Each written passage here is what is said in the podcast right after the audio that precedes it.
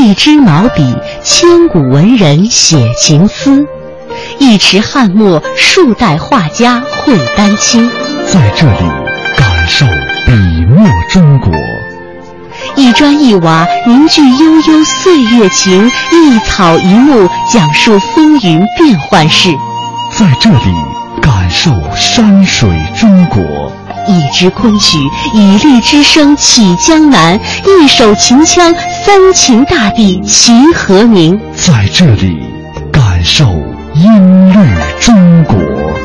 您现在正在收听的是中央人民广播电台香港之声《中华风雅颂》。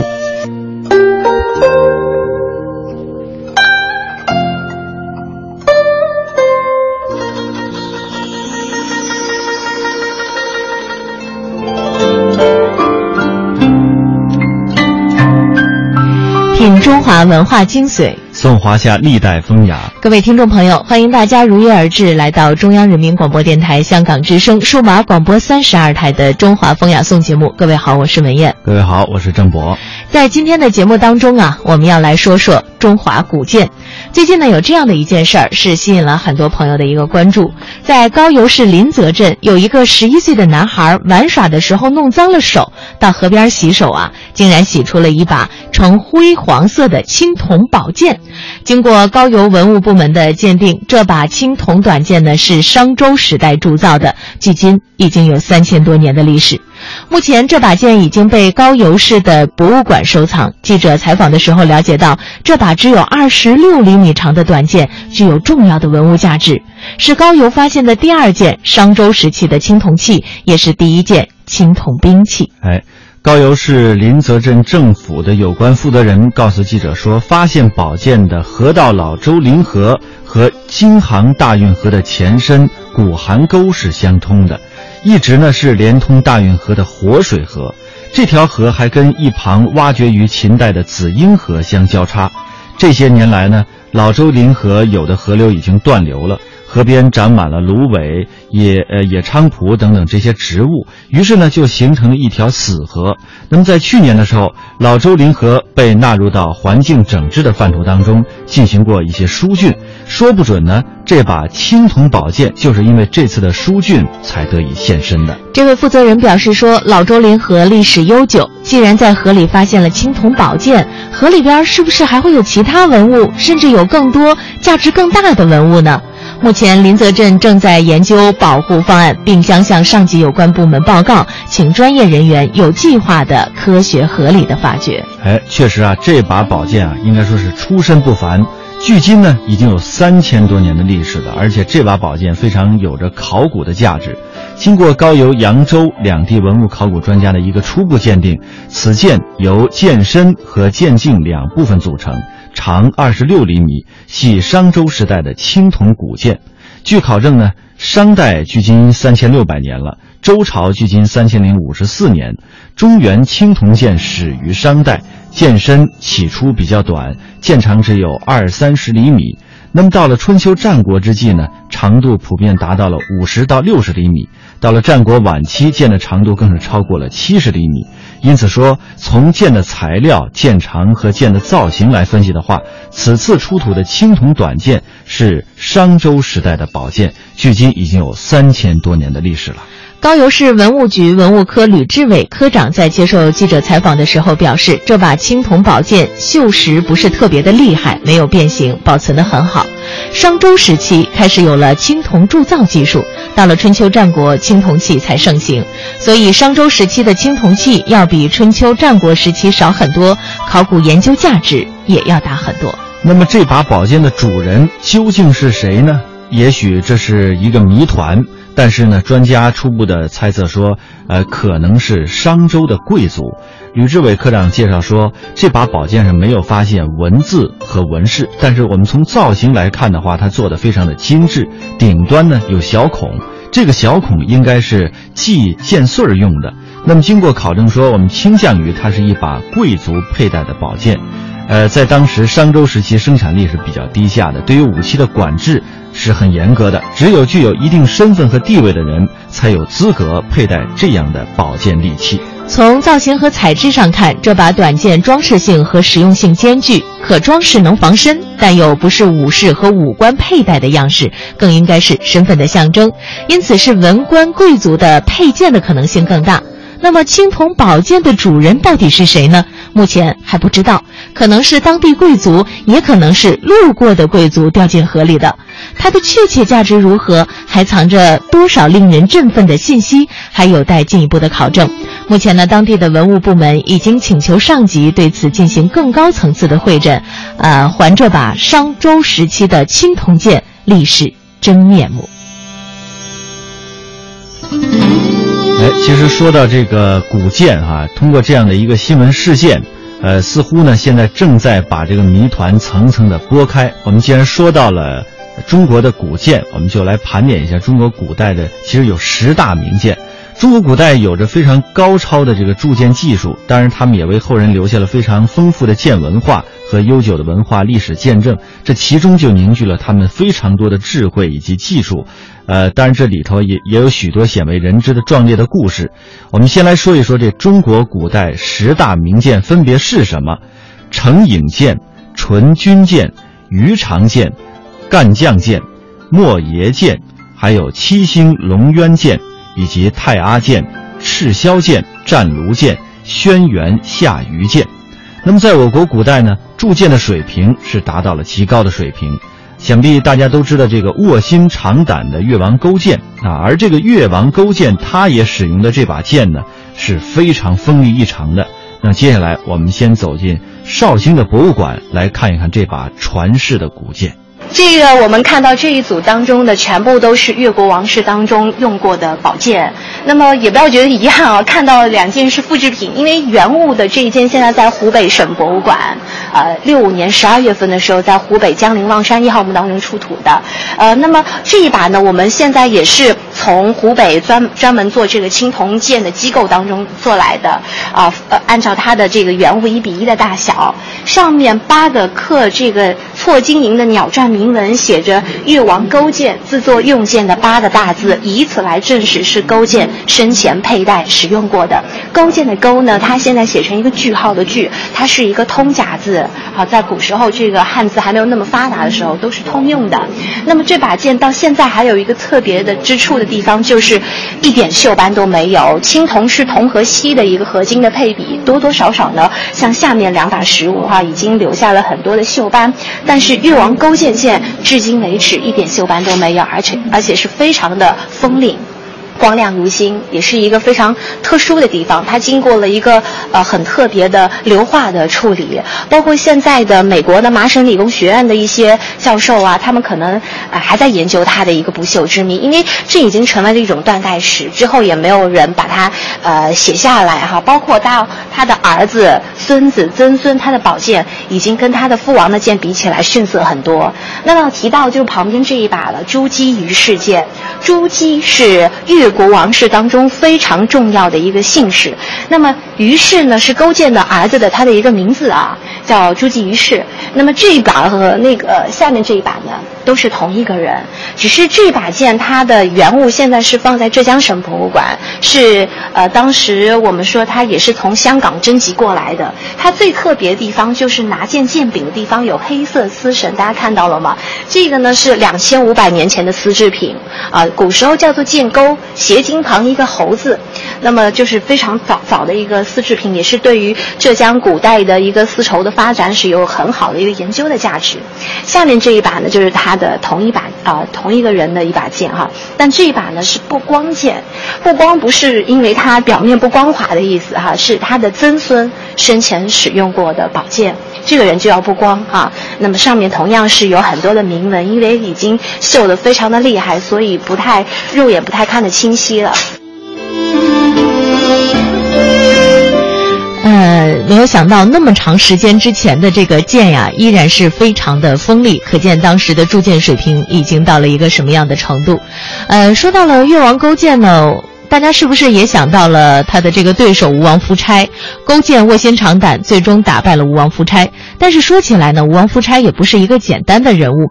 说到吴王夫呃吴王夫差呀，吴王夫差的剑也是有着很神奇的地方，他在制造工艺当中也是达到了一个极高的水平。据说后来等到出土的时候，削铅笔啊依然是非常的锋利。那么接下来呢，我们也来讲一个和吴王夫差剑有关的故事。在中国山东博物馆的展厅里，陈列着一把锈迹斑斑的青铜剑，它长五十七点八厘米。宽五点八厘米，剑柄已经朽坏，只剩下呈扁平状的坚固。剑刃处也有锈蚀，但仍然较为锋利。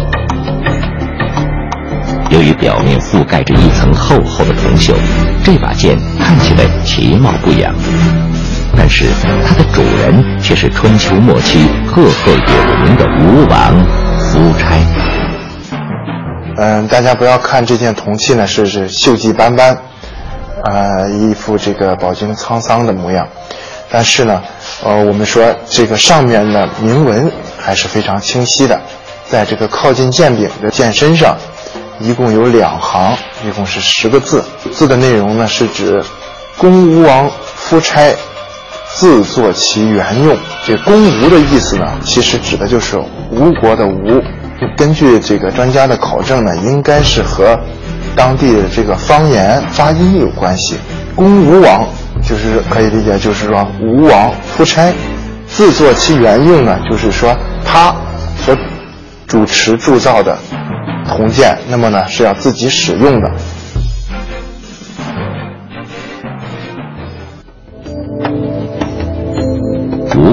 是周王朝的一个诸侯国。其领土范围包括今天江苏、安徽两省的全境，以及江西省的部分地区。都城位于今天的苏州市。这把吴王夫差剑发现的地点是山东平度，它位于胶州湾一带。历史上，平度是齐国的领土，从没有被吴国占领过。为什么吴王夫差的佩剑会出现在此地呢？还要从当时的一场战争说起。公元前四百九十五年，吴王夫差即位后，励精图治，国力日渐强盛，先后击败周边多个国家。公元前四百八十五年，吴王夫差决定出兵北伐齐国。夫差将吴军兵分两路，步兵沿淮河北上，从齐国南部进攻。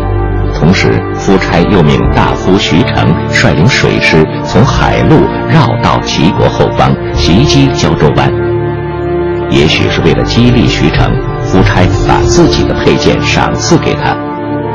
徐成率领吴国水师沿东海北上后不久，与齐国海军在琅琊台相遇。琅琊台位于今天山东省胶南市附近。吴齐两军随即展开激战，这是有史料记载以来中国历史上第一场大规模海战。经过激烈厮杀，吴军水师大败，损失过半，连指挥船也被齐军缴获。主将徐长身中数箭，勉强逃脱。夫差一生曾经多次讨伐齐国，前几次都占据上风。甚至有全歼十万齐军的战绩，而琅琊台海战则是夫差唯一一次惨败。这把剑出现在这个平度这个地区，是极有可能是和齐国和吴国之间的战争有关系，而他呢，可能说是作为齐国获胜的一个战利品，就被留在了齐地。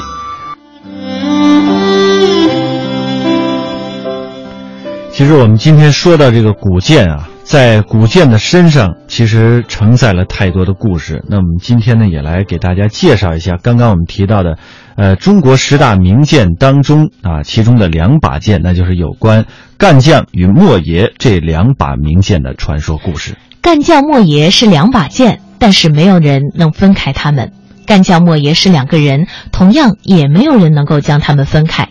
干将莫邪是干将莫邪铸的两把剑，干将是雄剑，莫邪是雌剑。干将是丈夫，莫邪是妻子。干将很勤劳，莫邪很温柔。干将为吴王铸剑的时候，莫邪为干将扇扇子、擦汗水。三个多月过去了，干将叹了一口气，莫邪也流出了眼泪。莫邪知道干将为什么叹气，因为炉中采自五山六合的金铁之精无法融化，铁因不化不化的话，剑就无法铸成。那干将也知道莫邪为什么流泪，因为剑铸不成，自己就得被吴王杀死。干将依旧叹气，而在一天晚上，莫邪却突然笑了。看到莫爷笑了，干将突然害怕起来。干将知道莫爷为什么笑，干将对莫爷说：“莫爷，你千万不要去做。”莫爷没说什么，他只是在笑。干将醒来的时候，发现莫爷没在身边。干将如万箭穿心，他知道莫爷在哪儿。莫爷站在高耸的铸剑壁炉上，裙裾飘飞，宛如仙女一般。莫爷看到干将的身影在细微的晨光中从远处急急奔来，他笑了。他听到干将嘶哑的喊叫：“莫爷！”莫爷依然在笑，但是泪水也同时流了下来。干将也流下了眼泪，在泪光模糊当中看看到了莫爷飘然坠下。他听到莫爷最后对他说道：“干将，我没有死，我们还会在一起。”铁水融化。剑顺利的铸成，一雄一雌，取名干将莫邪。干将只把干将剑献给了吴王，但是他私藏莫邪的消息很快就被吴王知晓了。武士将干将团团的围住，干将束手就擒。他打开剑匣，绝望的向里面问道：“莫邪，我们怎么才能在一起？”剑忽然从匣中跃出，化为一条清丽的白龙，飞腾而去。同时，干将也突然消失无踪。在干将消失的时候，吴王身边的干将剑也不知去向。而在千里之外的荒凉的平城县，在一个叫延平津的大湖里，突然出现了一条年轻的白龙。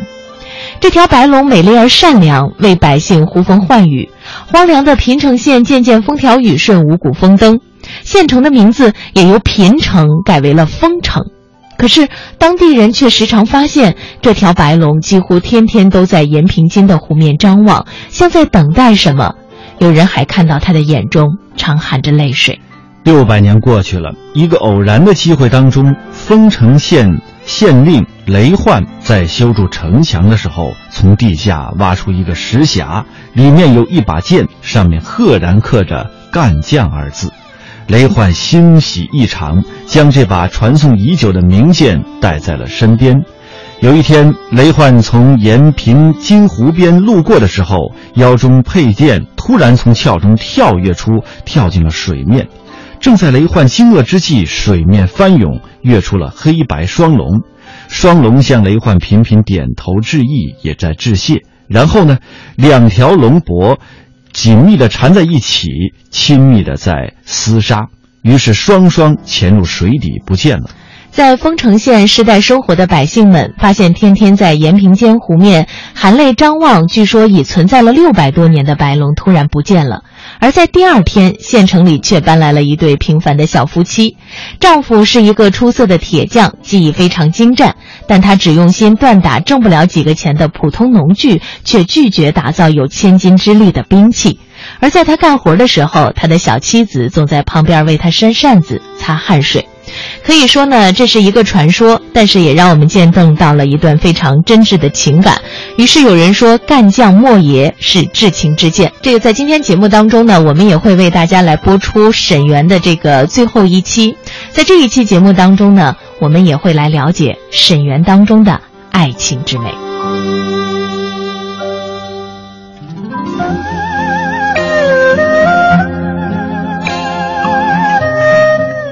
沈园的故事和风景都耐人寻味，现在呢，只剩下两阙寿词在寂寥的碑廊上深情对望，一位是红袖添香的佳人，一位是叱咤风云的诗客。其实来过的人都会觉得，每一个人的心中都会有一座沈园，都刻着一首钗头凤词中酿造的情怀，让人久久的沉浸，却又都无关自己。江流，东风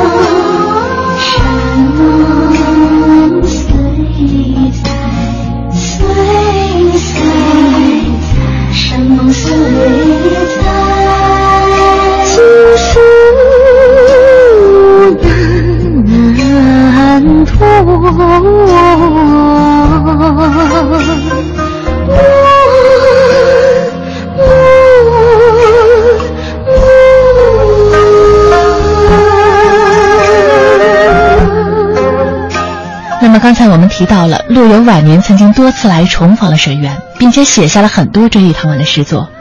在我们今天南苑的陆游纪念馆就陈列了非常多首陆游怀念唐婉的诗作，我们可以一起来感受一下。今天我就为听众朋友们分享其中的两首。首先的这一首呢是沈园二首，作于陆游七十五岁高龄的时候，当时距离唐婉离世四十周年了。城上斜阳。画角哀，沈园飞复旧池台。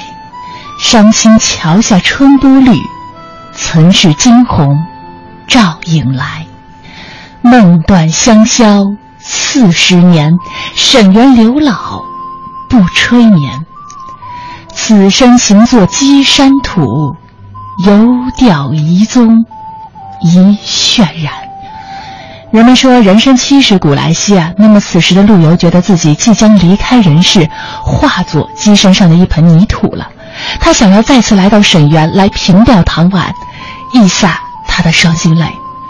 可以说，毕生陆游对于唐婉这么早就离世是始终无法释怀。那么接下来的这一首是作于陆游八十四岁高龄，也是最后一首写给唐婉的诗作了，情真意更切。沈家园里花如锦，半是当年时放温。也系美人终作土，不堪幽梦太匆匆。诗人感叹到了和唐婉一起的美好时光，实在是太短暂了。越王阁外同幽处。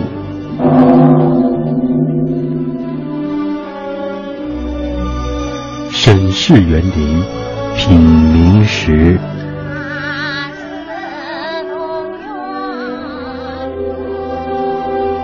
书圣故里寻墨香，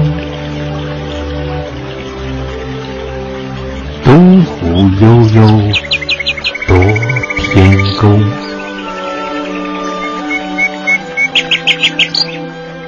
四季古城。人生如画，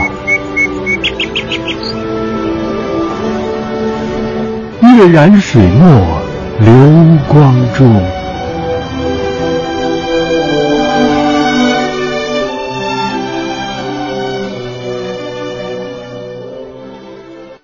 沈园是一个很古老的园林，但是其实现在又加入了很多现代的元素。如果现在的游客或者说情侣来到了沈园的话，也可以留下他们的爱情见证了。没错，如果有兴趣的听众朋友们呢，可以到南苑陆游纪念馆了解一下陆游的生平事迹，感受诗人的爱国情怀；也可以到漫步东苑，在许愿风铃上留下自己的足迹。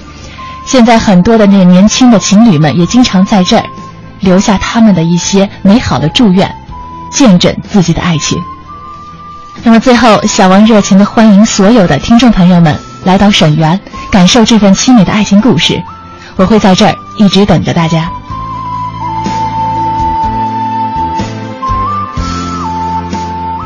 正因为这些催人泪下的故事和感人至深的诗篇，人们不仅把沈园作为是怀念诗人的纪念地。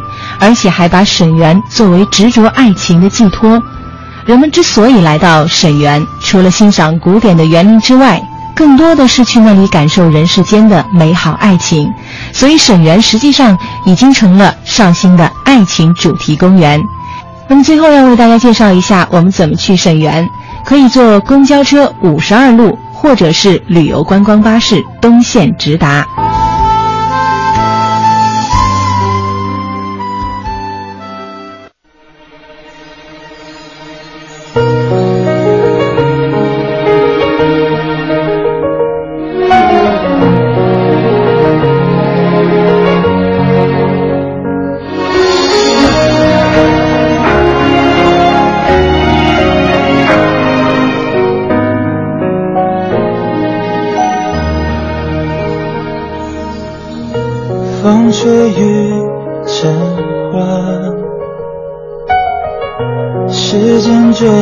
像白马。你年少掌心的梦话，依然紧握着吗？云翻涌成山。眼泪被岁月蒸发，这条路上的你我的，有谁迷路了吗？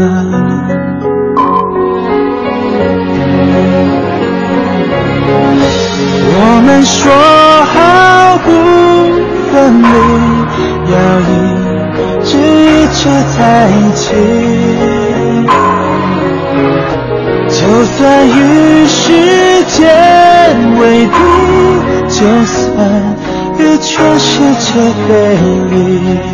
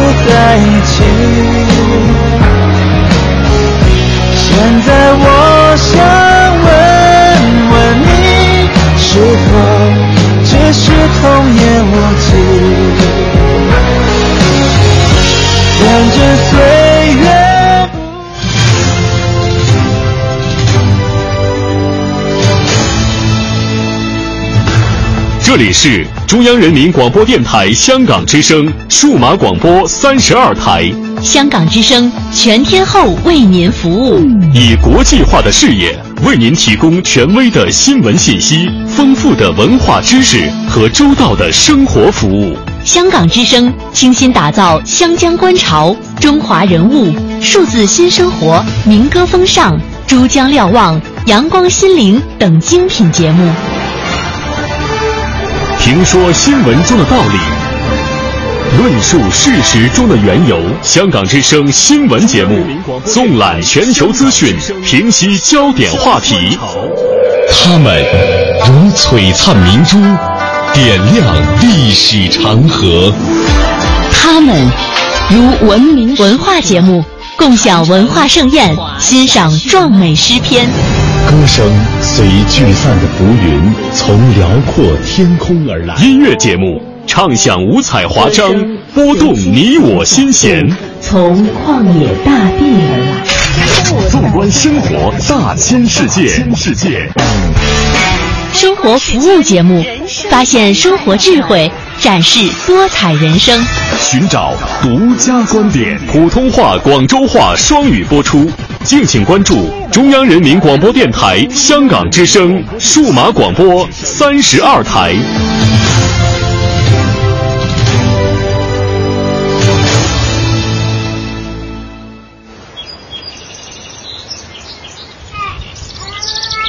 宝宝往前走，迈腿，一，哎二，迈腿，好。五十年后，还是这对母女。妈，别总在轮椅上待着了啊！嗯，我扶您起来走走吧。哎，别着急，别着急，您先把胳膊搭我肩上。好好好。然后再挪腿。嗯，好。对。您扶我走出了我人生的第一步，请让我扶您走完您的人生路。时间都去哪儿了？还没好好看看你，眼睛就花了。柴米油盐半辈子，转眼就只剩下满脸的皱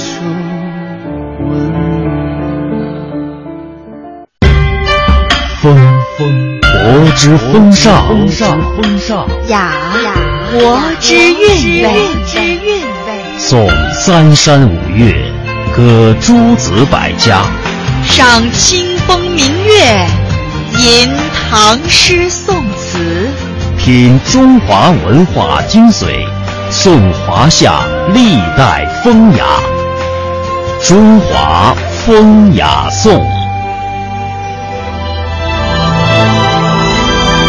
中华风雅颂，欢迎大家在我们的半点频率宣传之后继续收听。在今天的节目当中呢，是由郑博和文艳陪伴大家度过这一个小时的时间。那么在接下来的时间当中呢，我们继续通过广播剧《白居易》来为大家介绍唐代这位伟大的现实主义诗人，呃，来再现他的传奇人生。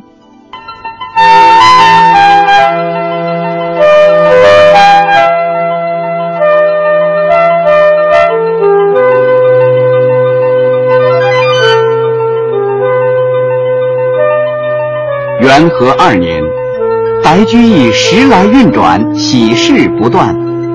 与杨氏完婚以后，继而又迁任左拾遗，其弟白行简也在那一年进士及第。次年又喜得千金，取名金銮子，全家人喜庆吉祥，和和美美。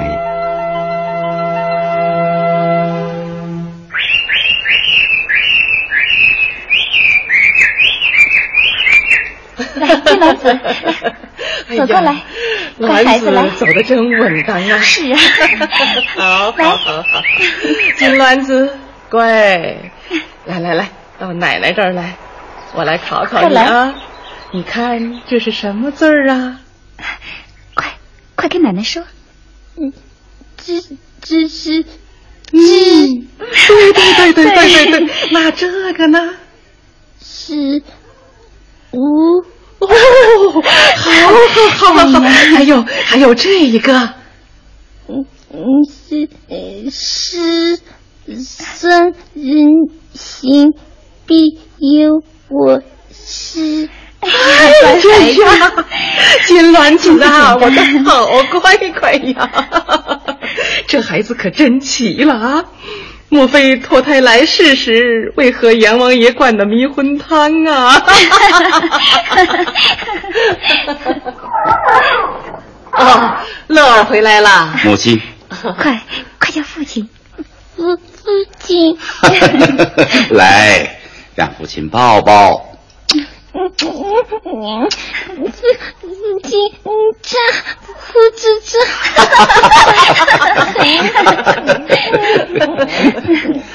啊啊，母亲，您近日身体欠安，心口病总犯，还是多多休息为好。无妨。啊，乐儿，好多天不见元稹了呀，公务再忙也该来家里坐坐嘛。这怎么，他又出什么事了？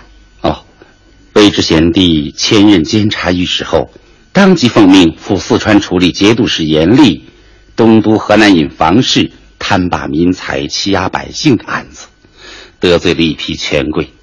回朝途中又遭刘师元毒打，可皇上。听信谗言，把微之贬往江陵，充当一个小小的判司。天哪！可微之却说：“宁存真妾妇，见死是男儿，令众臣佩服之至啊！”袁御史忠心耿耿，反遭如此陷害，难道朝中就无人敢秉公直言吗？丞相李绛。翰林学士崔群已联名向皇上上封，我也两次上封，当面听政。夫君，可皇上偏听偏信，一意孤行。上次为为冠之王牙上封和反对突突成璀做三军招讨都统一事，皇上不仅不听，反而更加记恨于我。这次我又惹恼了皇上。今日免去我左侍仪之职，改任京兆府护操参军。啊！母亲，母亲，母亲，你怎么了？母亲，母亲怎么了？母亲，快，夫人的心口病又犯了，快，扶到我屋里去。哎，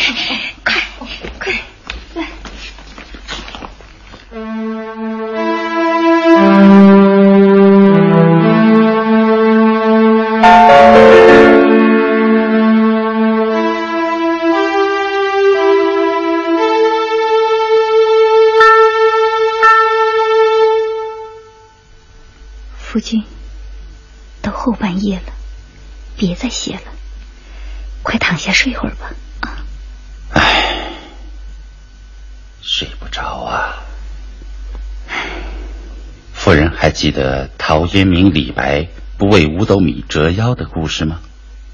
嗯。如今朝中之事多有不平，想那陶渊明、李白不为五斗米事权贵。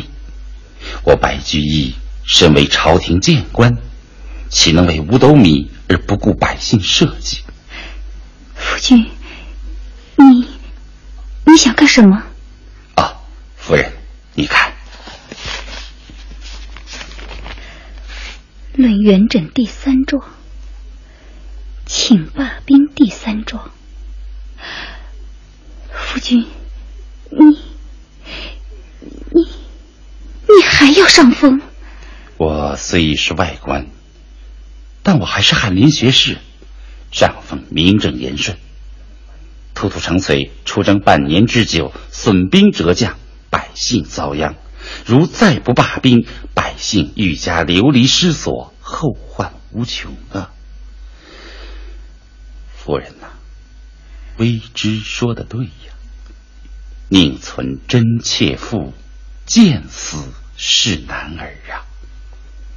这么说，夫君什么也不顾了。心足即为父，身贤乃当贵。富贵在此中，何必居高位？不顾了，我什么也顾不得了。夫君，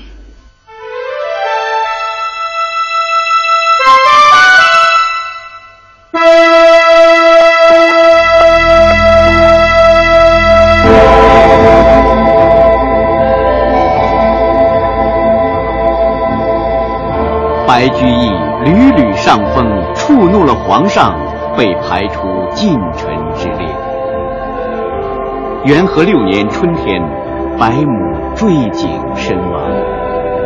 是日，白居易与其弟白行简披麻戴孝，扶棺步出长安，在陕西下归安葬了母亲，又把祖父、祖母、父亲的坟茔迁回祖茔。可祸不单行，事隔不久，他心爱的女儿金銮子也不幸夭折。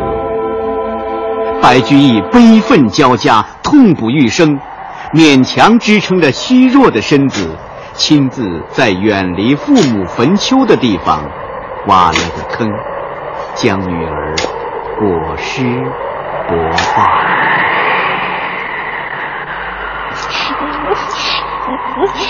父亲，父亲，你不知道，疼，疼。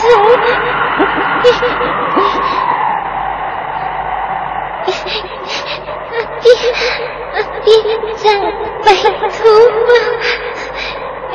白头发了。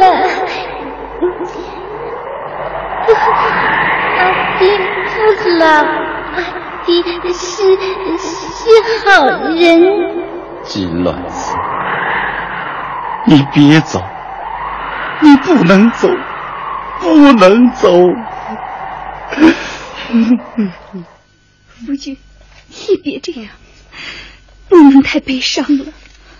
官人，官人，你已经病成这个样子了，可不能再折磨自己了呀。你们，你们都回家去吧。啊，夫君，那你我我我在这儿再坐一会儿。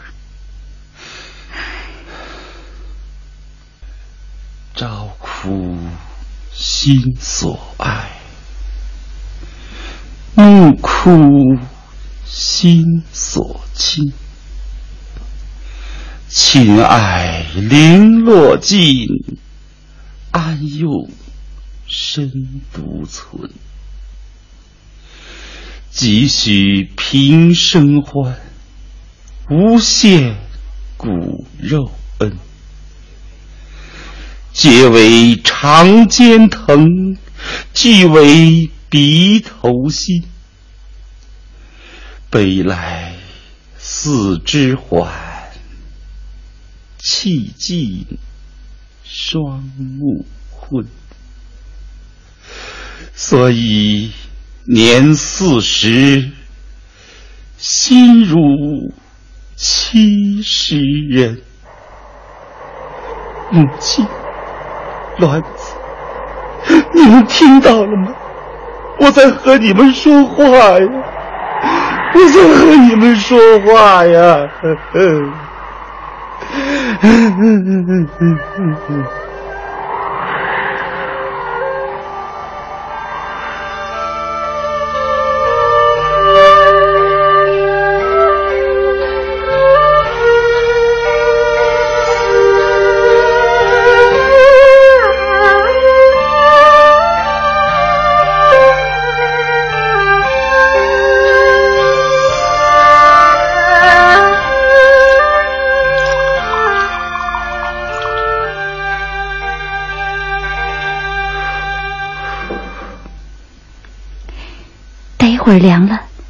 碗药喝了啊！哎，哎，家里还有米吗？夫君放心，还有呢。那那钱从何来呀？啊，乳娘把她以前积攒的工钱都拿出来了，妾的嫁妆也变卖了。唉，这没啥。夫君为母亲丁忧尽孝，停了月俸，无关一身轻，只要夫君能把病治好。卖马吧，把我那匹马卖了，换成牛，日后夫人好随我下田躬耕。夫君，药都凉了，快喝了吧。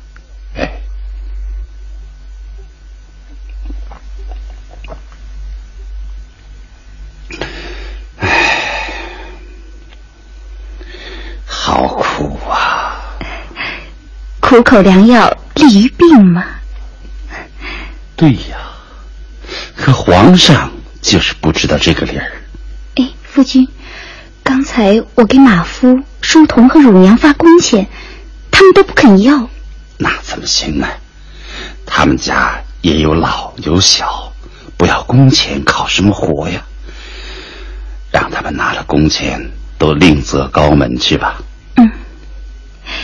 嗯，我看乳娘就别走了，我们再难也得有她一口饭吃啊。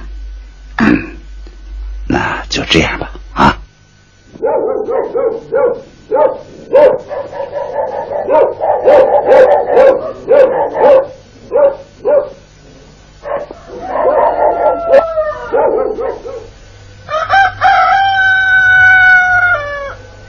啊！我我我我我，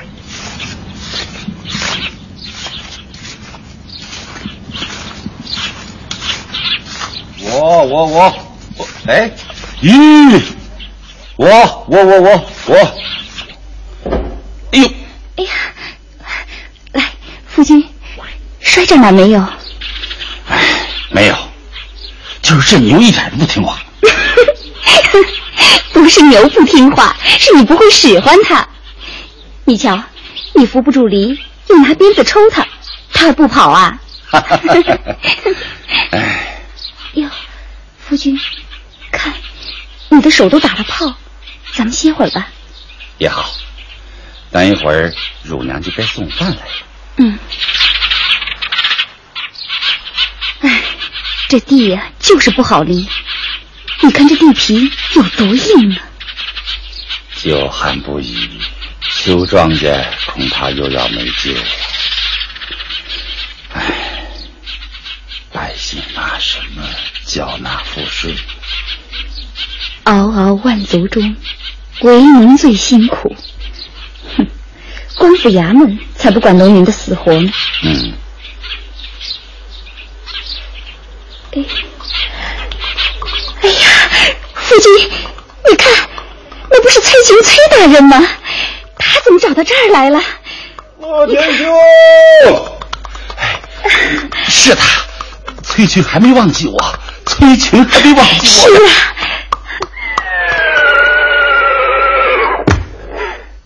乐天兄，乐天兄，贤弟呀、哦，嫂夫人一向可好啊？好好，崔大人可好啊？好好。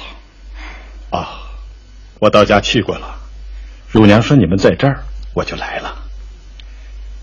哎呀，乐天兄，一年多未见，你你怎么变成这般模样了？没什么，入乡随俗吧。唉村居苦旱到这种地步，也不写封信告知一声。前些时候。朝中传闻，说你卖马买牛，躬耕渭北。我和李大人起初啊，还不信呢。让二位大人费心了。不过啊，日子还过得去。再说，魏知贤弟又时常分奉接济我。难得呀，难得你和为之同甘共苦，心心相见。哦，这是李大人托我带来的银两，请笑纳。我送乐天兄弟一匹马，已拴在家里。不不，李丞相待我恩重如山，至今滴水未报，怎好再收他的银两？至于你的马嘛，我眼下也用不着。哎，待来日回朝后，贤弟再送我如何？那怎么行啊，乐天，不要再推辞了，收下吧，免得我回朝不好向李大人交差呀。如此说，乐天就只有收下啦。哦，夫人，快回家去，好陪崔大人饮几杯咱们自制的高粱美酒啊！哦，不不不，我公务缠身，不便久留。现在呀、李大人正为白兄之事四处奔波，兄返京复朝指日可待呀、万望好自为之。小弟告辞。那啊，那贤弟，你一路保重啊！好。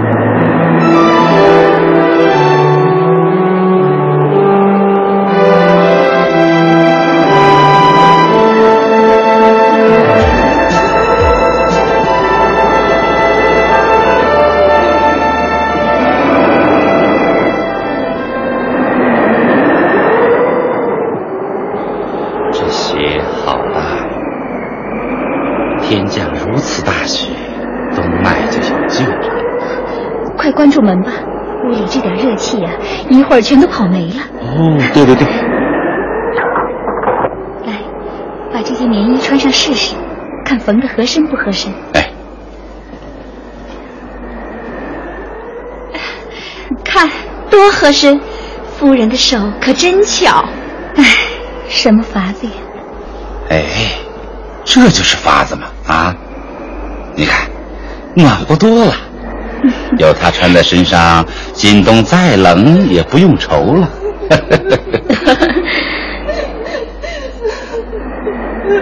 哎，这这是何处哭声啊？如此悲凉。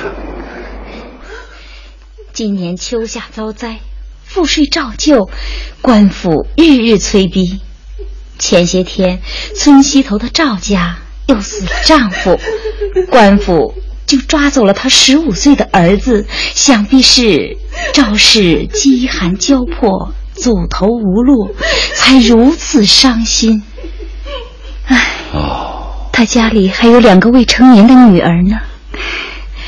这赵家也实在太可怜了，讨饭都没处要啊。唉这外面的大雪恐怕有一尺厚吧？哎，夫君，你要干什么？啊我去看看。快把咱家的米面衣物拿下来啊！前些时夫人已让我给赵家送了些衣物，如今你在家里丁忧，也靠朋友接济，家中的衣食已所剩无几。那，那我就把身上这件棉衣脱给他。哎，官人，使不得，使不得呀！那可是夫人一针一线给你缝制的呀！啊，夫君不要生气，让乳娘安置也就是了。哎，我来安置，我来安置。丈夫贵奸计，其独善一身。安得万里求，盖过四周营。温暖皆如我，天下无寒人。你呀，那些做官的都能像你这样，兴许天下就真的无寒人了吧？官人，你看这些东西够了吗？哦，哎，夫人，走吧，你我同去看看那赵家母女啊。哎走吧。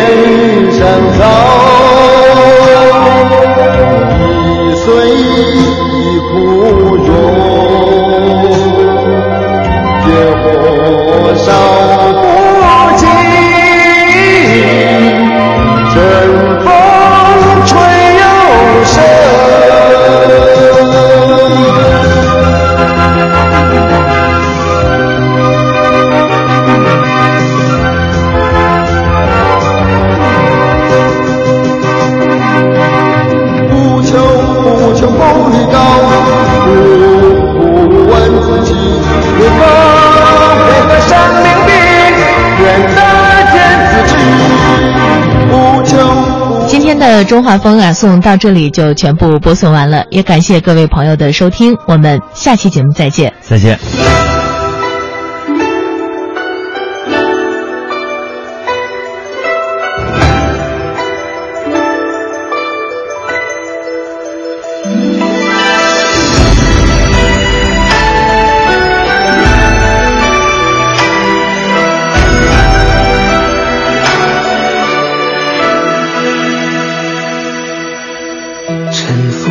封在星云虫鸣的魂魄，叫醒了恍惚梦魇的无措，解开这宿命的脉络，逃不开这一世的寂寞。往后是阴霾，往前是山隘，想逃也逃不开。命运在主宰，执着的心也不会更改。哪管桑田，哪管沧海，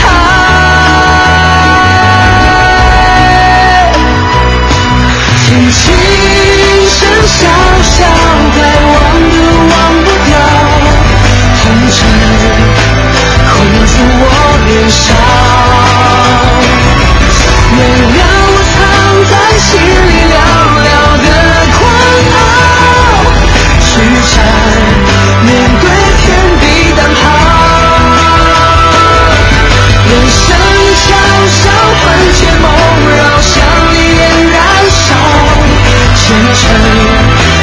看似尘走一遭。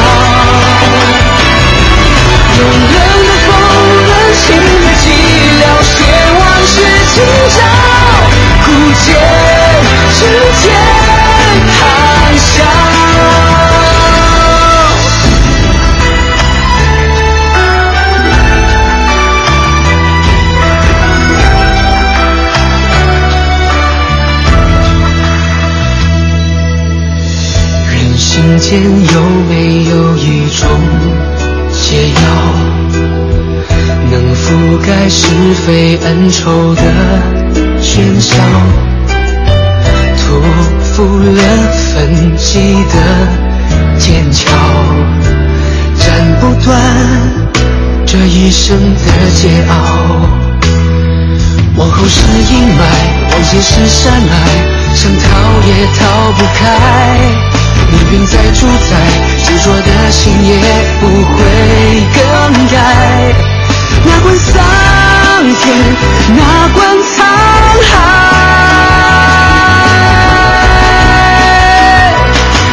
听琴声潇潇该忘的忘不掉红尘困住我年少。